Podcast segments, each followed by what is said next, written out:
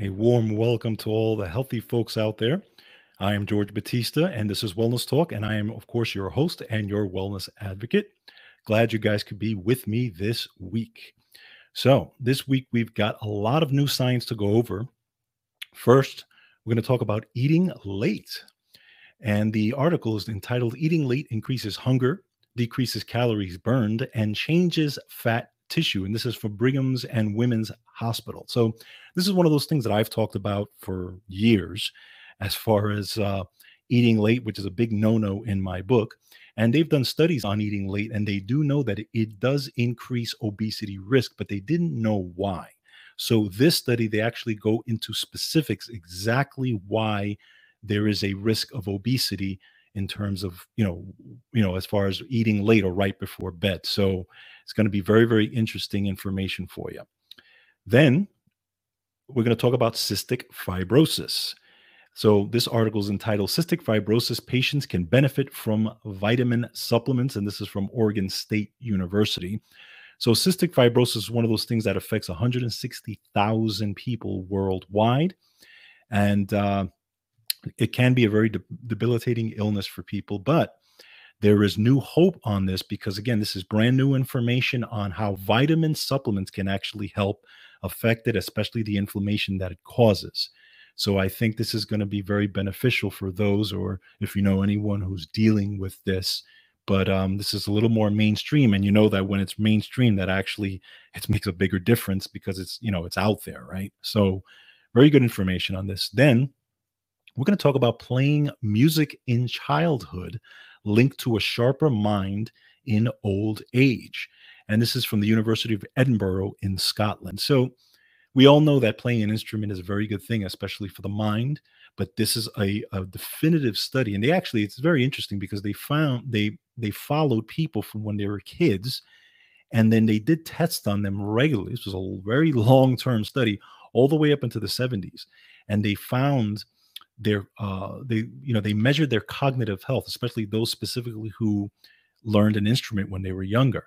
And I think you'll find the uh, you know you'll find it very interesting as far as what they found.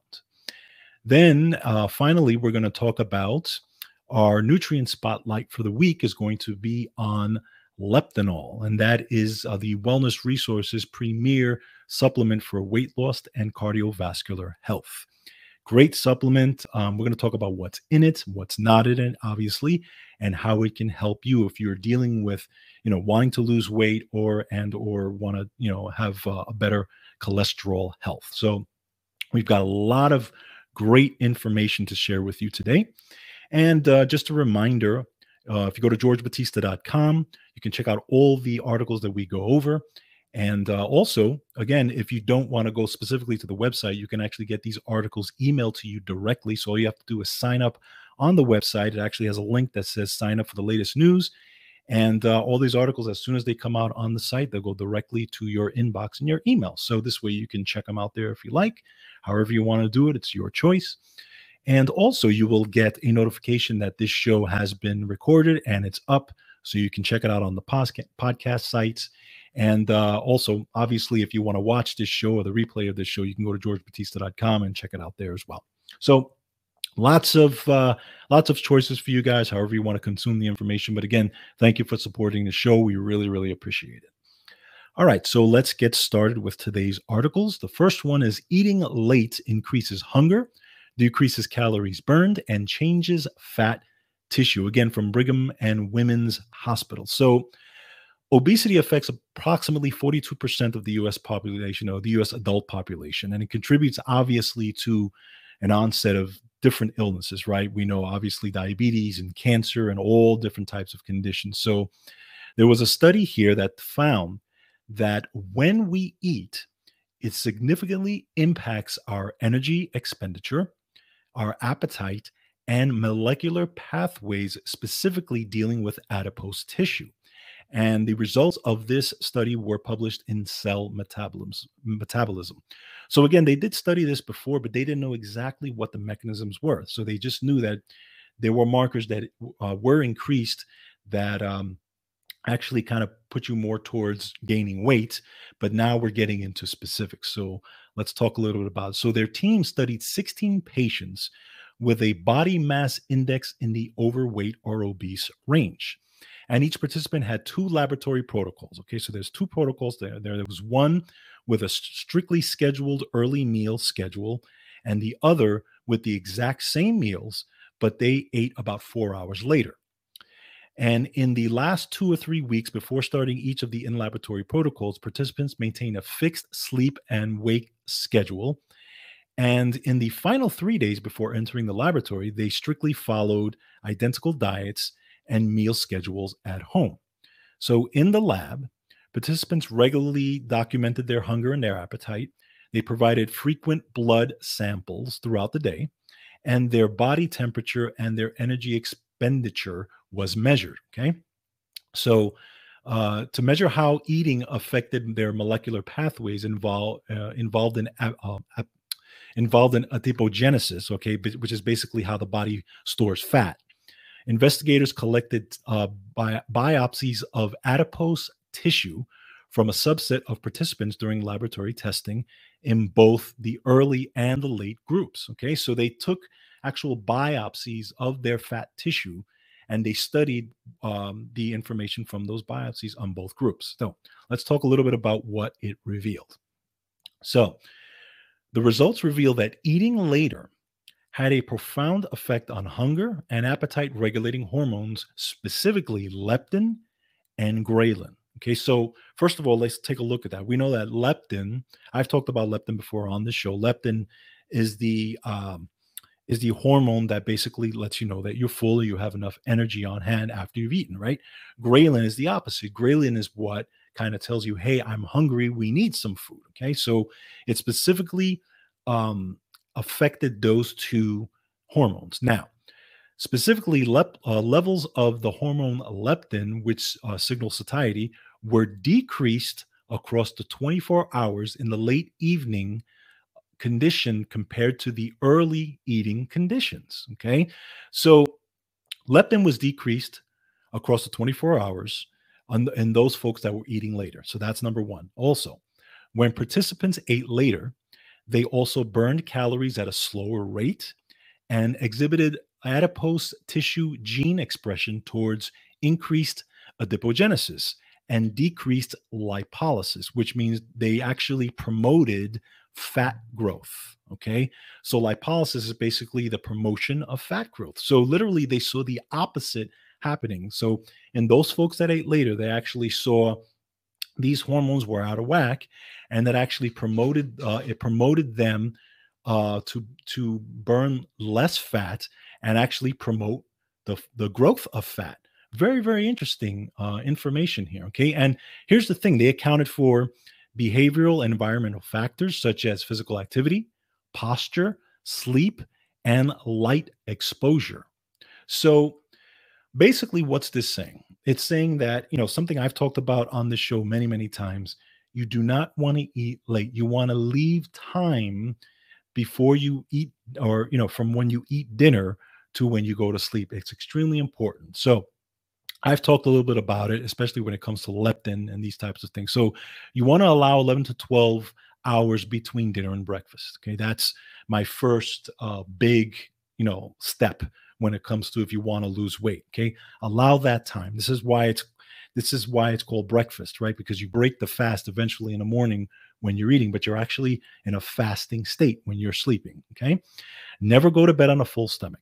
Okay. So finish eating dinner at least three hours before bed. Okay. Why? Because again, when we talk about leptin, right? One of leptin's main rhythms is it follows a 24 hour cycle. Okay. So leptin levels are highest in the evening hours. So this is because leptin is the conductor. Leptin is actually one of the biggest hormones you have in your body, and it's actually like uh, it's like the conductor in the orchestra if you think about it right it sets the it sets the tone for nighttime repair leptin is one of the biggest things it's actually a manager and manages a lot of these processes it coordinates the timing and the release of things like melatonin thyroid hormone uh, growth hormone sex hormones uh, immune system functions, and it helps to carry out a rejuvenating sleep. Okay. And it does this while also burning fat at the maximum rate compared to any other time of the day. This is why you want leptin working properly. Okay. So, one of the things is that if you are constantly eating late, you are not allowing leptin to do its job. And this this study actually shows it. There was a decrease in leptin, there was an increase in lipolysis, and there was there was a um, there was this move not towards burning fat, but towards storing fat. That's not what you want. Okay. You want the body to burn as much fat as possible while you are sleeping. This is key. You don't know how many people that I've worked with, how many people that I've talked to who just have to have that snack late at night. And keep in mind also, it's it also um talks it also kind of speaks to blood sugar as well, right? So for example, if you eat, obviously your blood sugar goes up, okay? let's say three hours after that meal, typically, depending on the size of the meal, the blood sugar goes back down, you know, to a stabilized, uh, you know, stabilized part, basically stabilizes, right? So now, if you are eating right before you are going to bed, that blood sugar is shooting up, right? Because even if you eat something that is not a sugary snack, you're still going to raise blood sugar at some level. Okay. Here's the issue with that. When you are, when blood sugar gets raised, okay, fat burning stops right? Fat burning stops because your body's in two modes. It's in one of two modes. It's either fat burning or fat storing, but you can't have both. So, number one, you want to get leptin levels right before you go to bed. So, that's the key. Make sure you're not eating before you go to bed. Number two, you want to get your blood sugar right. Okay. So, you want your blood sugar to be at a stabilized level before you go to bed. All this will set the tone for nighttime repair.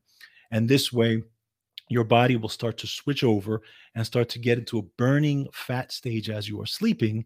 And then as you are waking up in the morning, that's when you're pretty much at the highest stage of, of fat burning. And that's where you want to be, especially if you want to lose weight. So this is key information. This is uh, those of you who are looking to lose weight, you need to follow this type of regimen as best as possible. I know um, you're it's you know it's hard for some people because people who are so used to eating before they they go to bed, their body's used to this, right?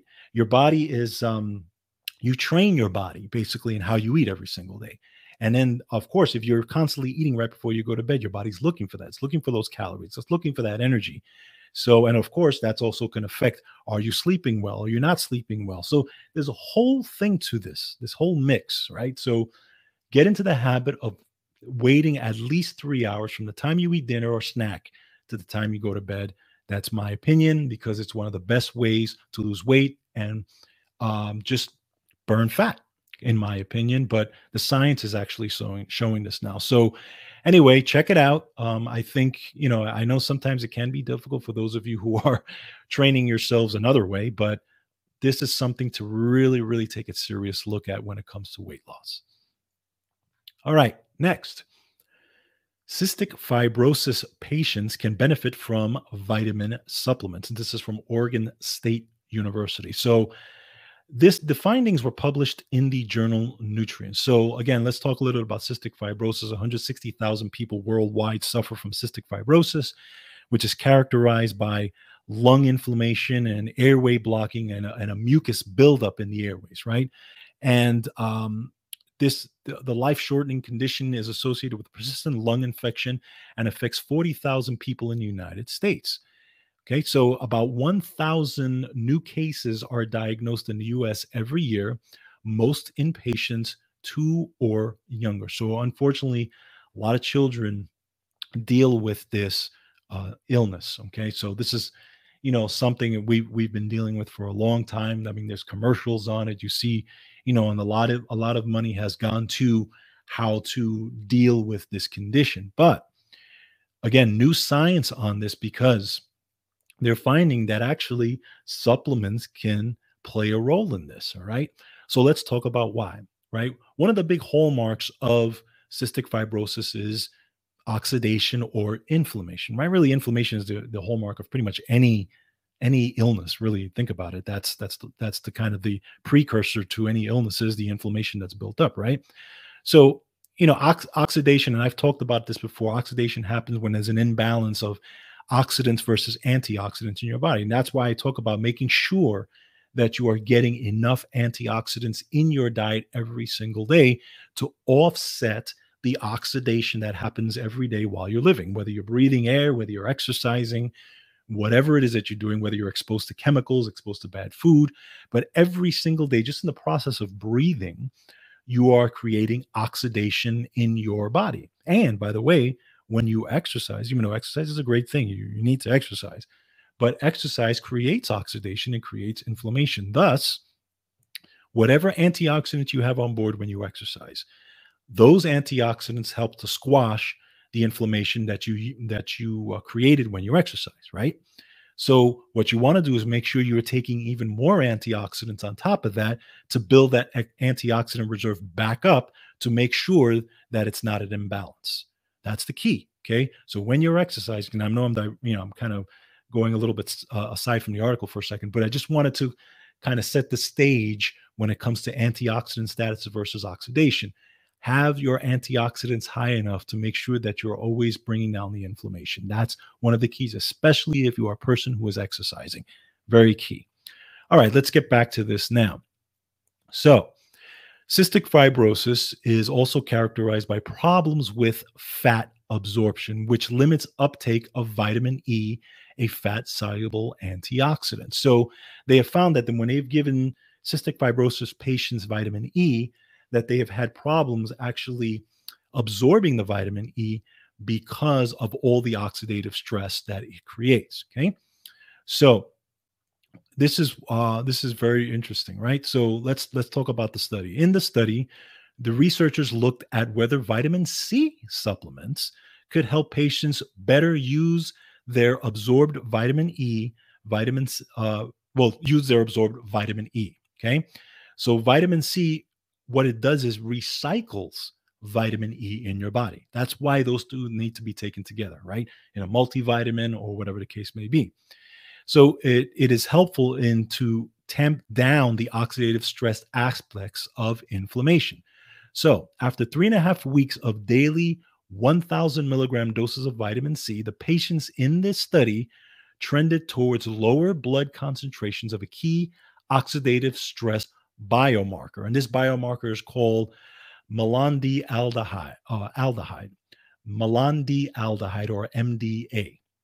Okay, now malondialdehyde is one of the final products in in polyunsaturated fatty acids peroxidation in the cells. Okay, and so what they found was that the lower concentrations of this aldehyde or MDA tended to slow to actually uh, slow down the vitamin E elimination from the bloodstream. So what happened was is that they found that when they supplemented the vitamin C with the vitamin D, it actually lowered this biomarker, which is MDA, of inflammation, therefore allowing vitamin E to remain longer in the body and therefore actually uh, help to squash any inflammation that was that was going on.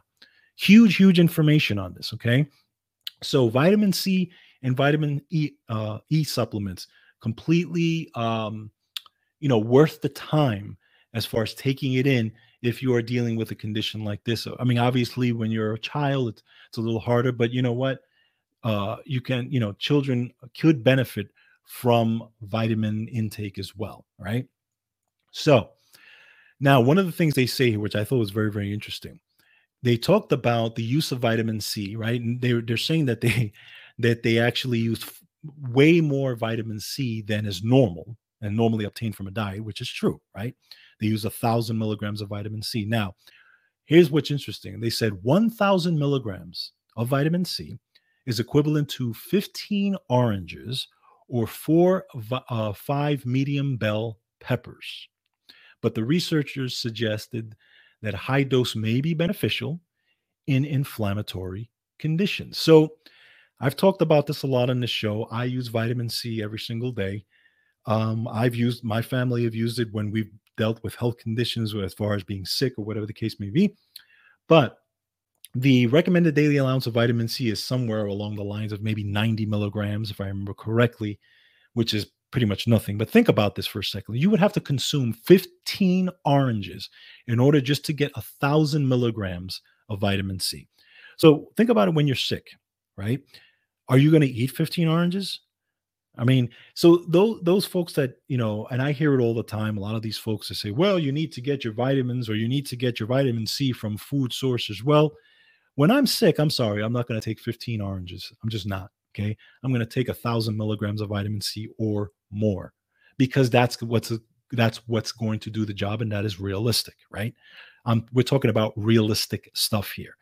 So, um, and and again, this goes back to also what I've talked about on this show from the beginning. We're what 160 episodes in that you know you can get as much of these nutrients from your food, but at the end of the day, you need to consume way more food in order just to get the recommended daily allowance of nutrients, which is low to begin with. Instead, just taking a supplement like a multivitamin or a vitamin C tablet or something like that can actually help to just deal with it and you're done right? Taking those things a day. This is why it is so important to make sure that you are taking your foundational nutrition, your multivitamins, your vitamin C, vitamin D, those types of things. Okay. And it shows it right here. But good information, good science on this cystic fibrosis. Again, clamping down on the inflammation that's created, allowing vitamin E to remain longer in the bloodstream, longer in the system. And that can only be a good thing uh, for these cystic fibrosis patients. So check it out just another thing to uh, or another tool to keep in your toolbox. All right uh, next we're going to talk about learning music which is uh, obviously the key to my heart because those of you you guys know that i've been a musician for well over 30 years now and uh, music is just something i've done since i was a child and it's always been in my home it's always been a staple of my home in some way some form or another and in my my father's side of the family, my mother's side of the family can't even play the radio, but my father's side of the family, they many of them play instruments, and many of them have played instruments in the past. So this is playing music in childhood linked to a sharper mind in old age, a study suggests. And this is from the University of Edinburgh in Scotland. So let's talk a little bit about it. Researchers have found a link between learning a musical instrument in youth and improved thinking skills in old age. People with more ex- experience playing musical instruments showed greater lifetime improvement on a test of cognitive ability than those with the less or no experience. Now, researchers found that this was the case even when accounting for the socioeconomic status, years of education, childhood cognitive ability, and their health in older age. Very, very interesting here. This is, I mean, I this is uh, I love this study. This is one of my favorite studies that I've seen. So, this was out of the 366 study participants, 117 reported some experience of playing a musical instrument, mostly during childhood and adolescence. And again, I'm reading this directly from the study. The most commonly played uh, instrument was the piano. And by the way, I took piano when I was a kid before I was a drummer my mother wanted me to play piano. And I did that for about, I want to say a year. And uh, and I mean, I, we talking about maybe I was six or seven years old, and I got tired of it. And I was doing good too. I was playing with two hands and everything. I was actually learning how to read and all this, but I got tired of it. And then um, and then I, you know, I did something that my that drove my mother crazy. I got into the drums. but uh you know, those of you who are parents of drummers will know that pain. But anyway, so um, there was there was other instruments that were played as well. They played accordions, they played bagpipes, they played guitar and violin. Now, here's what's interesting: the study participants were part of the Lothian birth cohort 1936, a group of individuals from Edinburgh and the and the Lothians born in 1936, who took part in the Scottish Mental Survey of 1947. The individuals were tested on a number of physical and mental functions as they grew older, including retaking the standardized cognitive tests and um, the ones that they took when they were 11 years old, which included questions requiring verbal reasoning, spatial awareness, and numerical analysis. Okay, so literally they're studying people from the 30s all the way up to in their 70s. I mean, amazing stuff here. So let's talk about the study. In the study, the team used statistical models to look for associations between a person's experience of playing a musical instrument and changes in their thinking skills between the ages of 11 and 70. And the university said the findings provided fresh evidence that playing an instrument is associated with small but detectable cognitive benefits over a lifetime. Okay, so they actually found really good uh, evidence to show that their cognitive health was much better because they played the instruments. Very, very key. And why is that? Because remember, when you're learning an instrument, you're you're you're uh, connecting right neurons, right, in different parts. Of, you're using different parts of the brain when you're dealing with uh, you know dealing with learning a, a, musical instrument again i'm not a neuroscientist or anything like that but this is just things you this is just information that's out there right but we know that even people who were in their later years people especially after they retired they they started learning instruments that they actually found that they were cognitively better than they were prior why because they're actually using parts of their brain that they're not used to using before when you're using, you know, playing an instrument or learning an instrument. Very good information here. So I would suggest uh, parents of kids, if your kids are interested in a, a musical instrument, encourage them. Let them play, let them get into it because um, you know obviously it's going to help them it's, it shows that it's going to help them cognitively as they get older they i mean i'm and again this is just me. I'm not i'm not seeing this anywhere in a study but i'm just guessing that it could uh, when they go to school and when they're taking tests it could actually maybe help them. Why not right?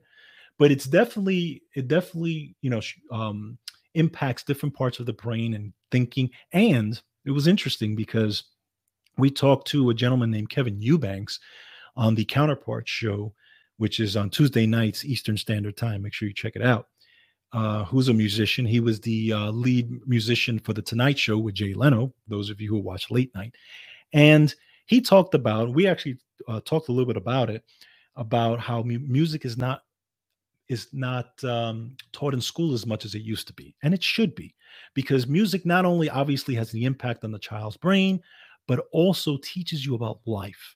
It teaches you about working with other other bandmates. It teaches you about solving problems, about you know reading music actually um, helps you in you know later in life as well. It teaches you all different types of things about life. It's a great thing, you know. And if you think about it, at the end of the day, I would rather my kid learn an instrument and enjoy playing a musical instrument than be outside doing something they shouldn't be doing, right?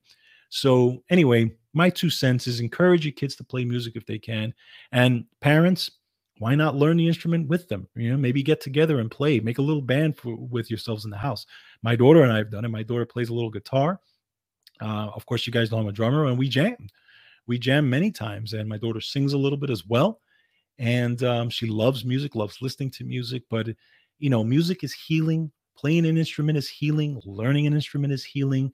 And um, just great evidence on this. So check it out. I think uh, i think the kids and uh, adults as well will be better for it. All right, finally, uh, we're going to talk about our nutrient spotlight for this week, and it's going to be on a product called Leptinal. And this is from Wellness Resources. Leptinal is their premier cardiovascular and weight management support supplement, and it contains a potent array of heart friendly nutrients all in one soft gel capsule and it also helps with healthy cholesterol metabolism. So let's talk a little bit about what's in it. Okay. So, first of all, it actually helps with it's an excellent nutrient combination for weight management and cardiovascular health, which is what I said. It enhances thyroid function, helps to support healthy cholesterol and blood pressure, and it uh, supports healthy bones and nerves. So, what's in it? It's mercury free omega 3 uh, oil, DHA, along with the omega 6 oil, GLA. Many fish oil supplements contain heavy metals and mercury and other toxins, but this does not. Okay. So, this fish oil is in the natural triglyceride form that will not oxidize in the capsule and doesn't have any soy or any rancid oils or anything like that. It contains a standardized pomegranate extract and the very powerful antioxidant form of vitamin E, tocotrienols. And we talked about vitamin E in the previous uh, article here, but this is a great supplement for you guys to check out. Again, it's called Leptinal. So those of you who are maybe dealing with metabolic syndrome, right? That's all. That's there are many illnesses where it comes to high lipid level, high sugar levels, being overweight, high triglycerides. This could maybe help support that, right? So check out Leptinal. Again, you can go to uh, myvitaminresource.com to check it out. Just go to the link below if you want to check uh, out Leptinal. But I think it can definitely help you if you're dealing with weight management issues and or heart issues. Um, it's a good supplement to have in your toolbox. All right. So uh, this week we went over eating late. We talked about the science of actually eating late and why it is not a good thing to eat late. And now we're showing why. We talked about cystic fibrosis, how it can actually be helped with supplements such as vitamin C and vitamin E. This is again from Oregon State University. And we talked about music, learning music in childhood, how it can be beneficial to your cognitive health well into your older ages. So make sure you're learning music and um, exploring as much as you can, um, and um, helping your child and yourself as well get cognitively healthy. So that's what we got on tap this week. Thank you so much for joining me. I appreciate you guys as always. Make sure you take care of yourselves and each other. And as always, don't forget, control your health. Have a great week.